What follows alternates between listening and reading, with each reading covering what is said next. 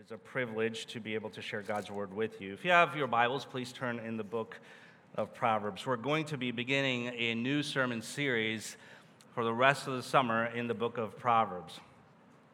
And as we enter into the book of Proverbs, we are entering into the realm of wisdom. And the spiritual wisdom that is in this book, it gives us clarity on what God desires for us and how we should live in the everyday, normal moments of life. And if we listen and apply the wisdom in this book, there is immense blessing that awaits us, not only in this life, but eternal blessings in the life to come. And so there is no better way, I thought, than starting the sermon series than hearing the call of wisdom from Lady Wisdom herself chapter 1, verses 20 to 23 says this Wisdom cries aloud in the street. In the markets, she raises her voice. At the head of the noisy streets, she cries out. At the entrance of the city gates, she speaks. Now, wisdom here is personified or represented as a woman and she is raising her voice in the marketplace, in the public square, and at the city gates. Now, these are all very public places where people would gather to do business, to debate, to settle disputes, and to learn new ideas. And there would have been a cacophony of voices drawing attention of those who would be in these places and they would be wanting people to either buy certain goods or sell them on different ideas that were being promoted. Now, amid all the chaos in this public space, there is Lady Wisdom. And she is passionately raising her voice over and above all the other voices. These verses tell us that she is crying aloud, she is raising her voice. She's trying really hard to persuade those who are passing by to come and listen to the message that she has. And the message of Lady Wisdom is not only true, but it is urgent.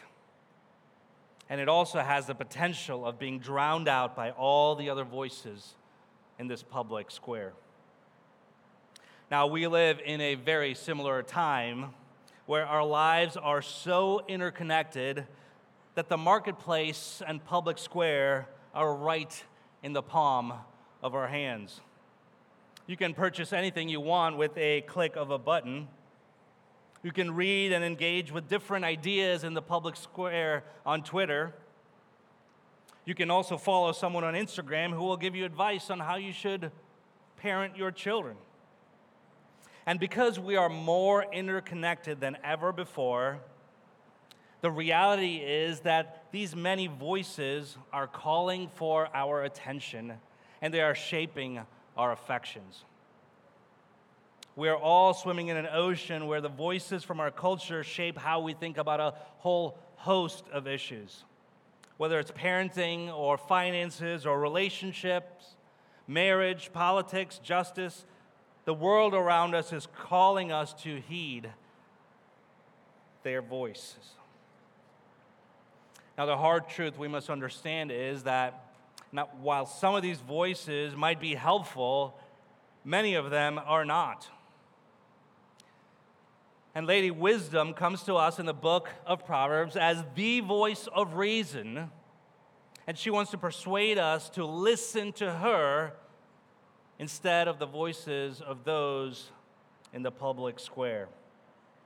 Worldly wisdom is what's offered in the public square. And while worldly wisdom often has elements of truth in it, it is untethered from the foundational reality of who God is and what His will for our lives is. So, my hope is as we study the book of Proverbs, that the Spirit would help us hear, understand, and pursue God's wisdom before listening to worldly sources of wisdom. So today's sermon is going to be a little unique just because we're starting a new sermon series. I want to take a little time to set the table with some background and context of this book before we can begin our feast as we listen to the call of Lady Wisdom. So let's set the table. Who is the author of this book? The very first words of this book tell us the answer. Verse 1 says this The Proverbs of Solomon, son of David, king of Israel. Solomon's authorship is also explicitly stated at the beginning of chapter 10 and the beginning of chapter 25. We also have these interesting characters, Agur and King Lemuel, who are also contributors in chapters 30 and 31. But as a whole, we can say that Solomon is the primary author of this book, and we just have a few other contributors along the way. So, who is Solomon? 1 Kings chapter 3 tells us that Solomon was the son of David through Bathsheba, and he was the third king of Israel after Saul and David. Along with Proverbs, Solomon is, Solomon is known for writing the book of Ecclesiastes and the Song of Solomon.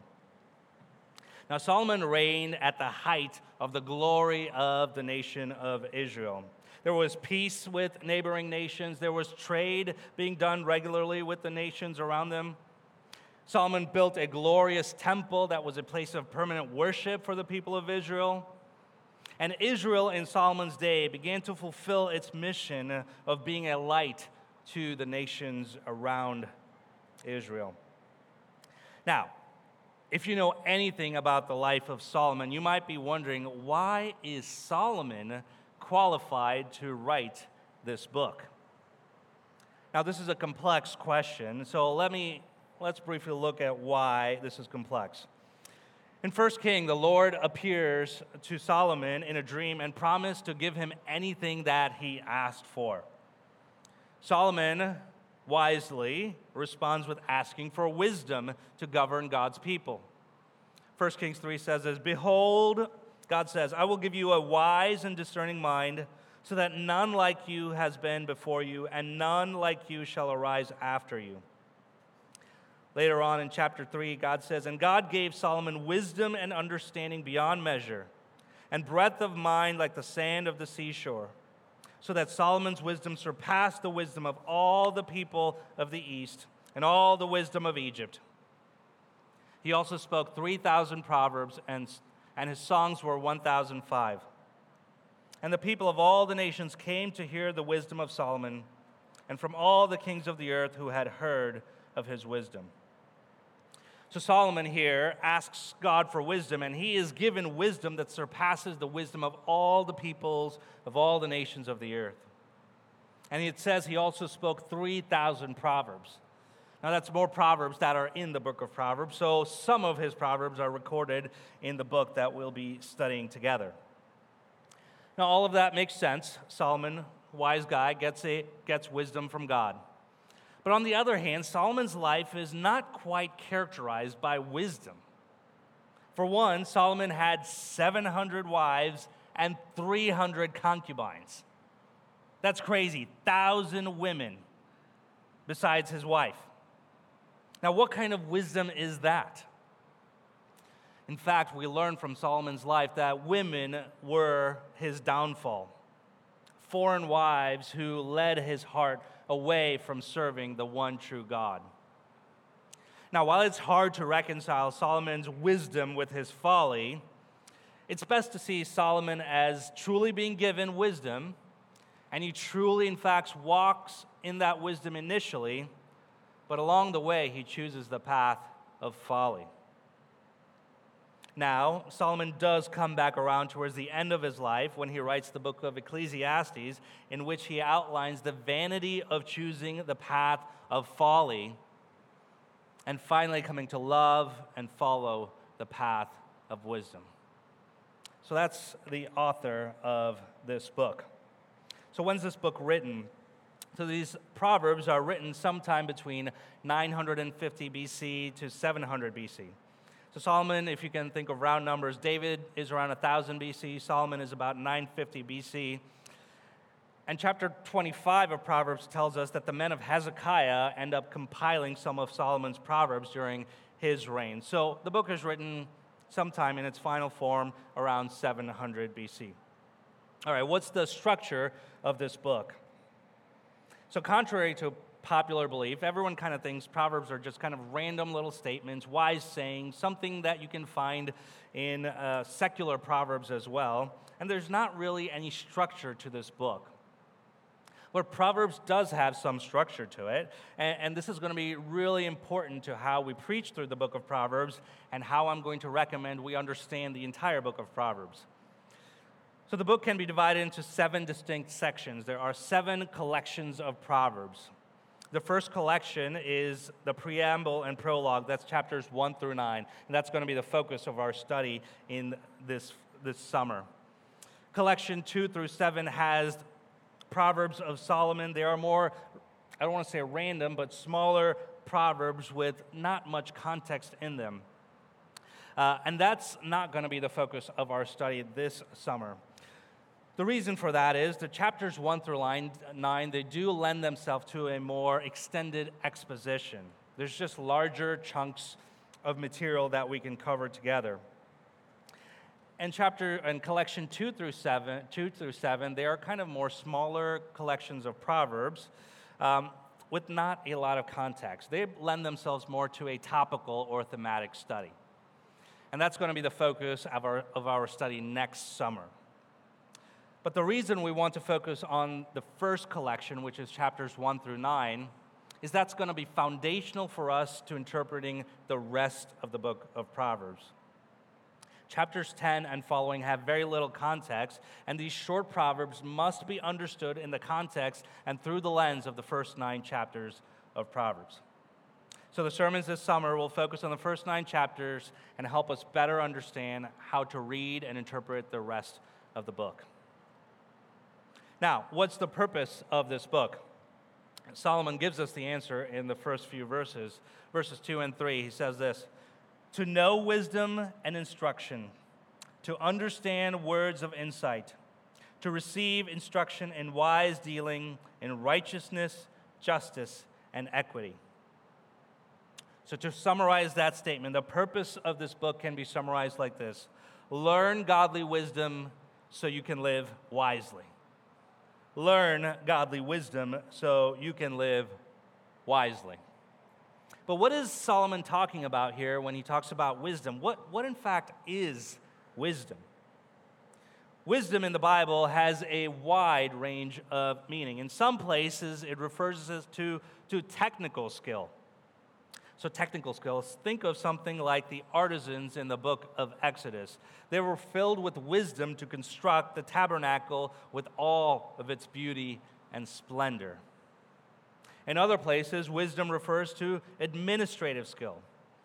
Administrative skill, think of something like Moses and Jethro. When, when Moses was the solo pastor uh, overseeing the people of Israel, and he felt overwhelmed and burdened by caring for the needs of the people, Jethro, his father in law, wisely encouraged him to appoint leaders over small groups of people to distribute the weight of responsibility. Now, this is what we would call administrative skill. But the primary understanding of wisdom in the book of Proverbs is not technical skill, it's not administrative skill, but it's something that we can call skill for living. It's the ability to perceive and respond to the circumstances of life with biblical principles.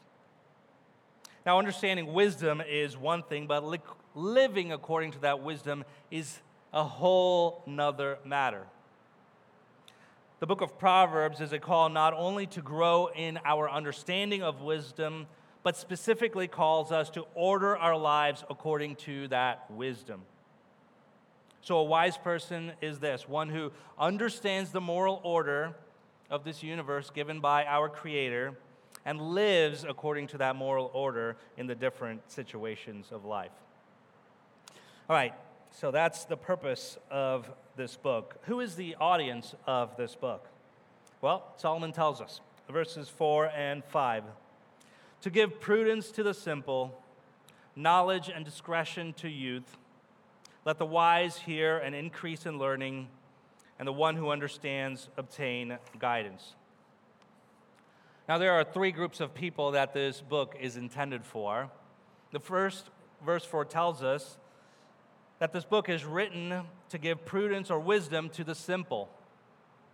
Now, the simple are those who are naive. This is a person who is gullible and, it's, and he's vulnerable to the influence of others. This person is easily swayed. This person lacks judgment and the ability to discern wisdom from folly. This book is meant to help the simple and naive avert the disaster that awaits them if they do not hear the voice of wisdom. The second group of people this book is written for is related to the first. Verse 4 tells us to give knowledge and discretion to youth. Now, knowledge and discretion are the fruits of wisdom, and they are offered in this book specifically to youth. So, children, youth, listen up. Let me speak directly to you here. This book is written specifically for you to grow in understanding the path that God would have you walk in. There is no other book in the Bible that explicitly addresses young people. So, this is an important book for the youth. Now, by implication, this book is for parents as well, right? In fact, the first nine chapters of the book are written from the perspective of a father addressing his son about the issues of life. The words my son occurs 22 times in this book. So this book has much to say about the wisdom for parenting.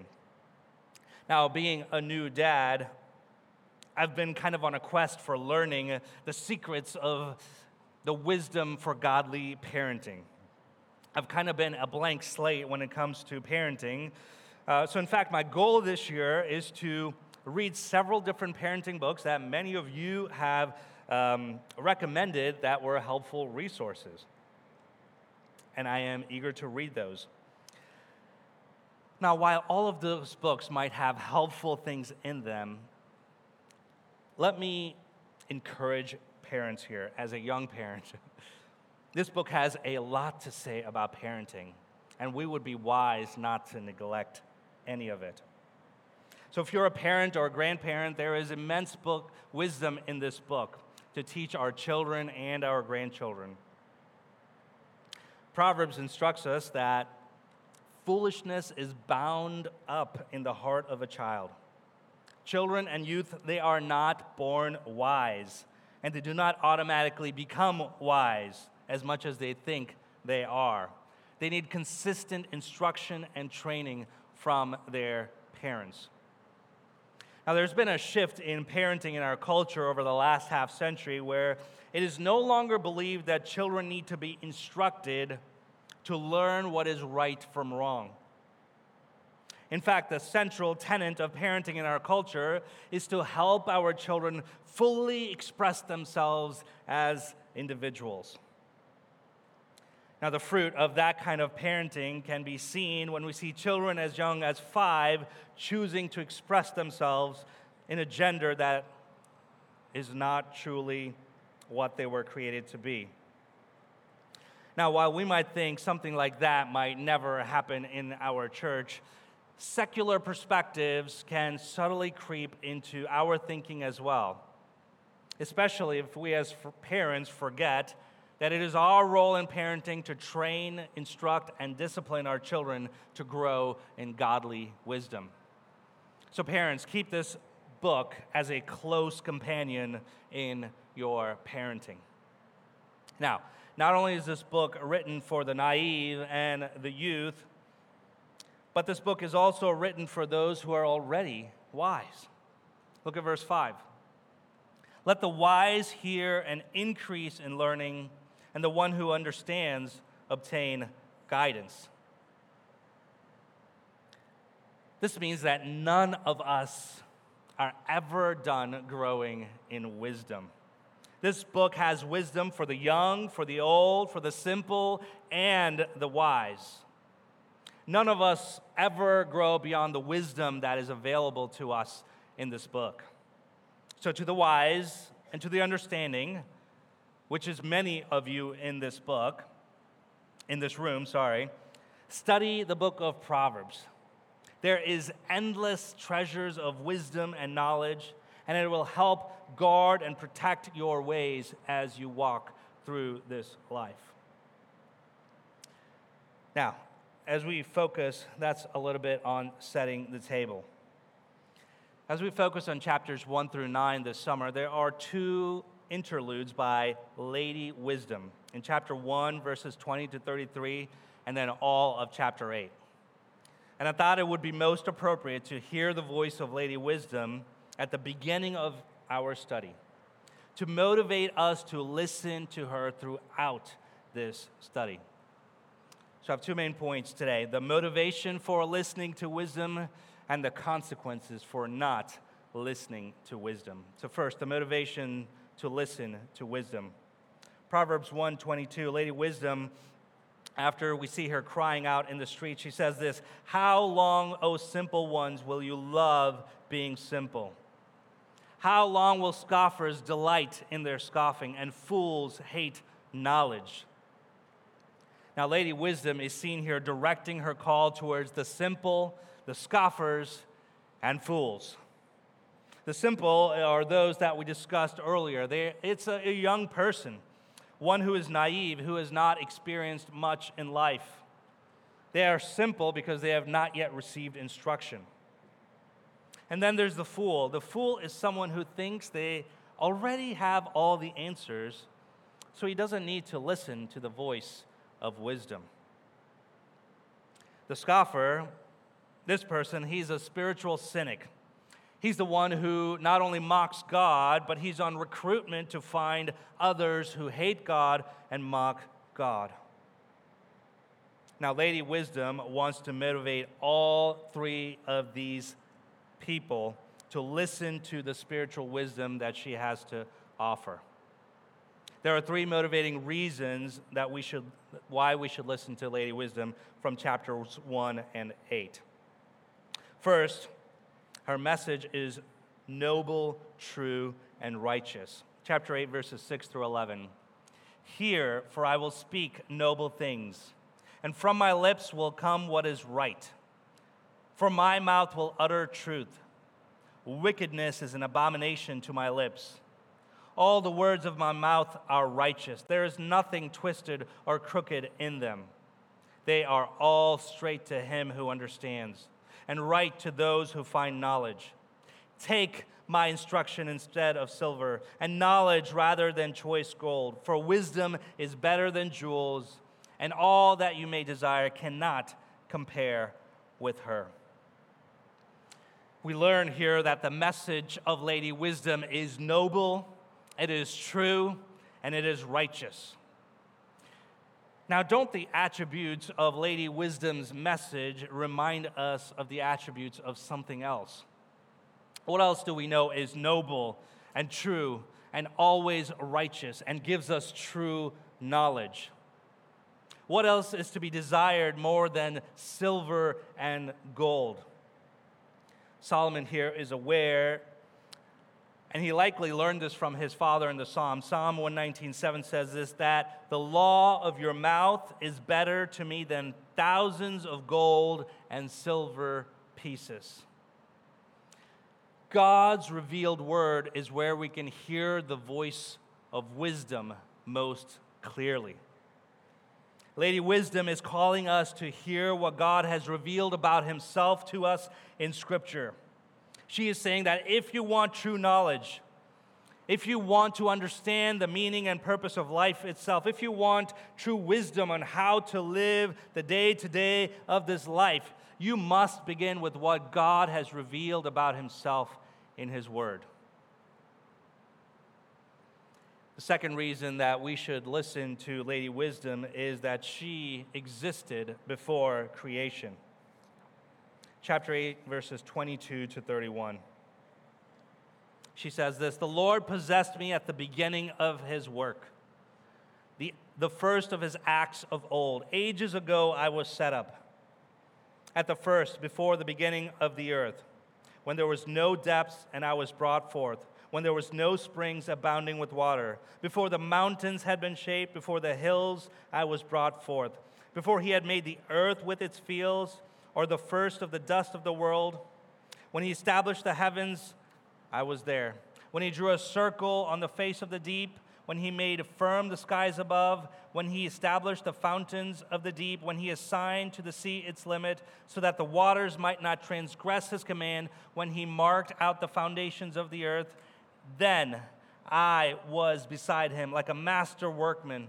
And I was daily his delight, rejoicing before him always, rejoicing in his inhabited world, and delighting in the children of man. Now, wisdom, Lady Wisdom here is described as having a very close relationship to God and his creation. Verses 19 and 20 tell us that God created the world with wisdom. Verses 23 to 26 tell us that it is that wisdom existed before creation itself. And verses 30 and 31 tell us that wisdom was beside God, shaping fashioning, and bringing order out of chaos during the creation of the world. Now, just as a very brief side note, these verses were one of the central points of debate between the Arians and Trinitarians during the Council of Nicaea, where the deity of Christ was being debated. And the debate was about if this passage points to Christ and if it speaks to his eternality or if Christ was created, a created being. Uh, you can look into the details of that if you are interested. It's a fascinating debate. Obviously, we believe that Jesus Christ is eternal and he is God himself.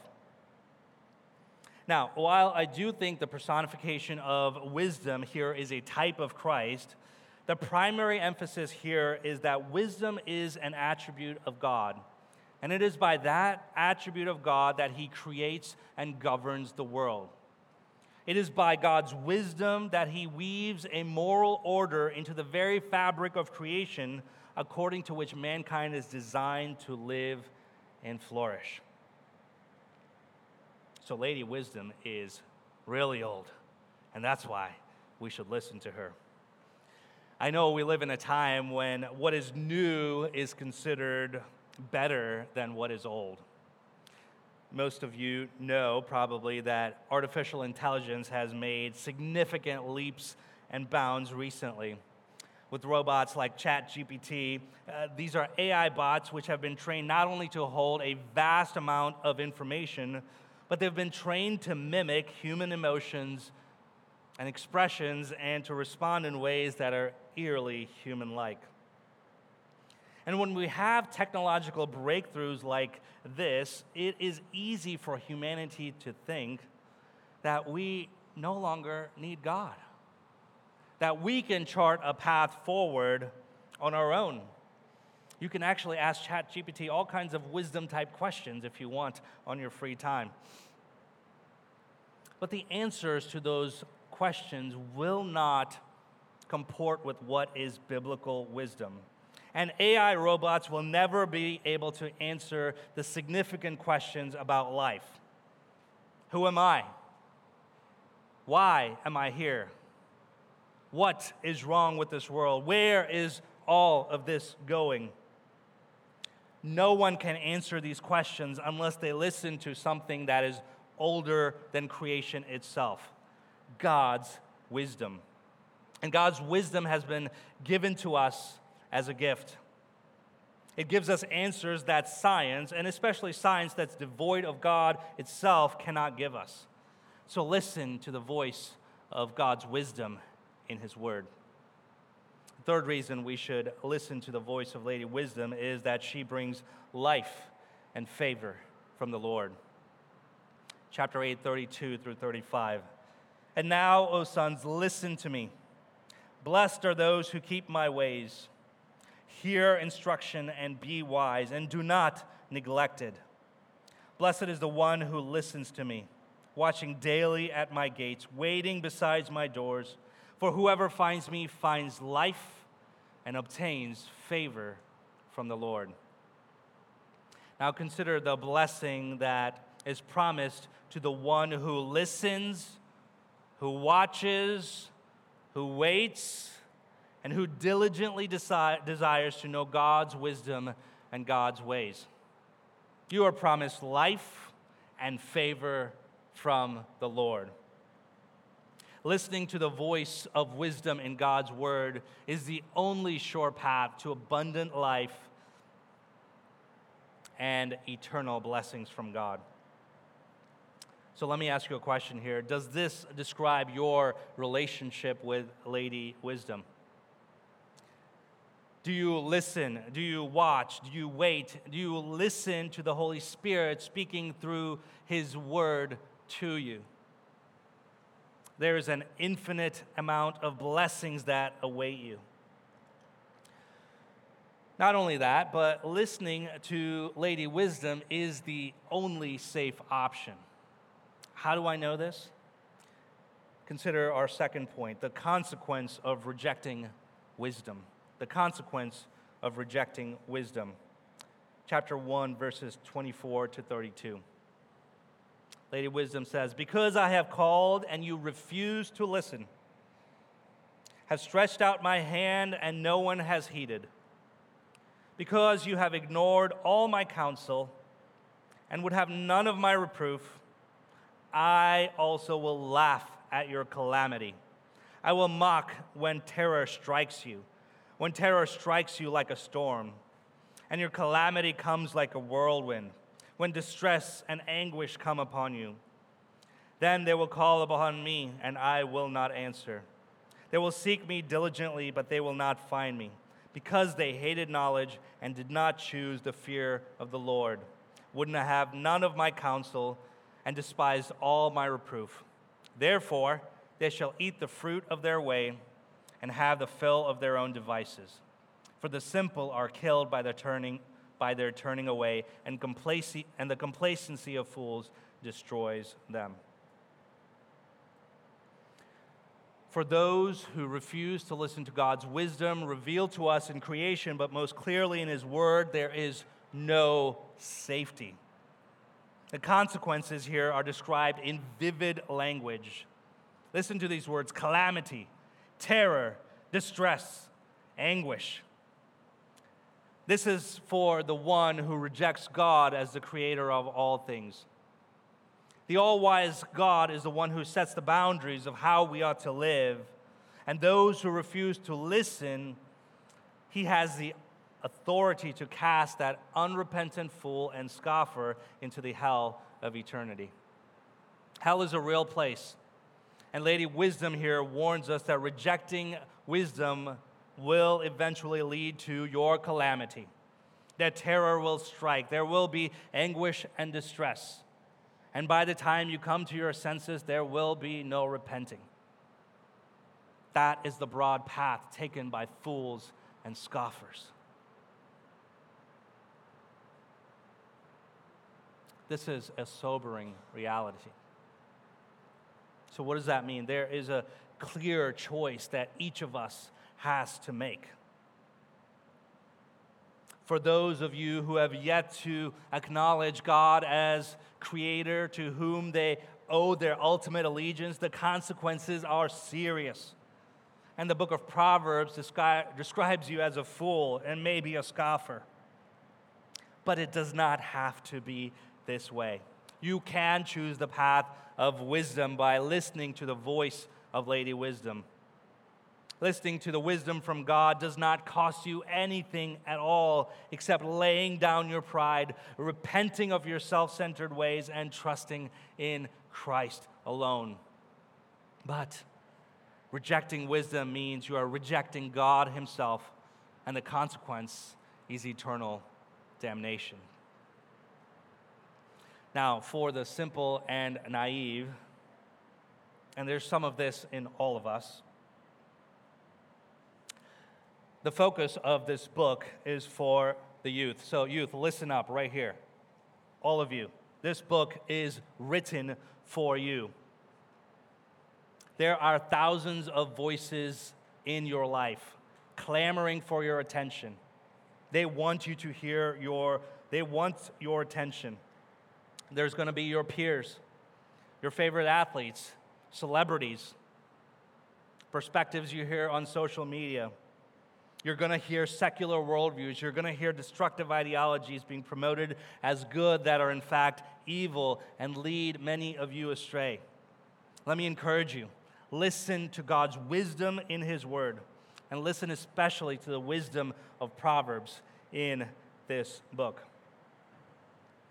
Now, for those of you who are wise, you're living according to God's wisdom generally.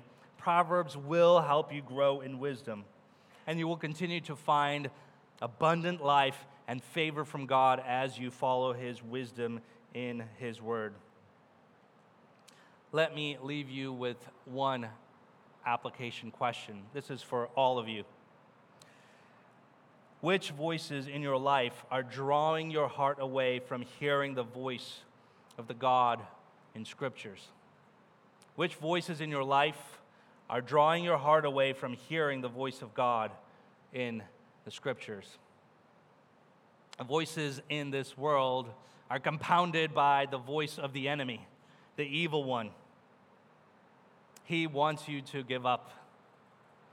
He does not want you to cling to Christ. When things are hard, He wants you to give up on your marriage. When suffering does not quell, He wants you to believe that God is not for you. Let me encourage you not to listen to these voices. Listen to the voice of wisdom. The voice of God is merciful and gracious and good, and He is calling us to Himself to trust in Him.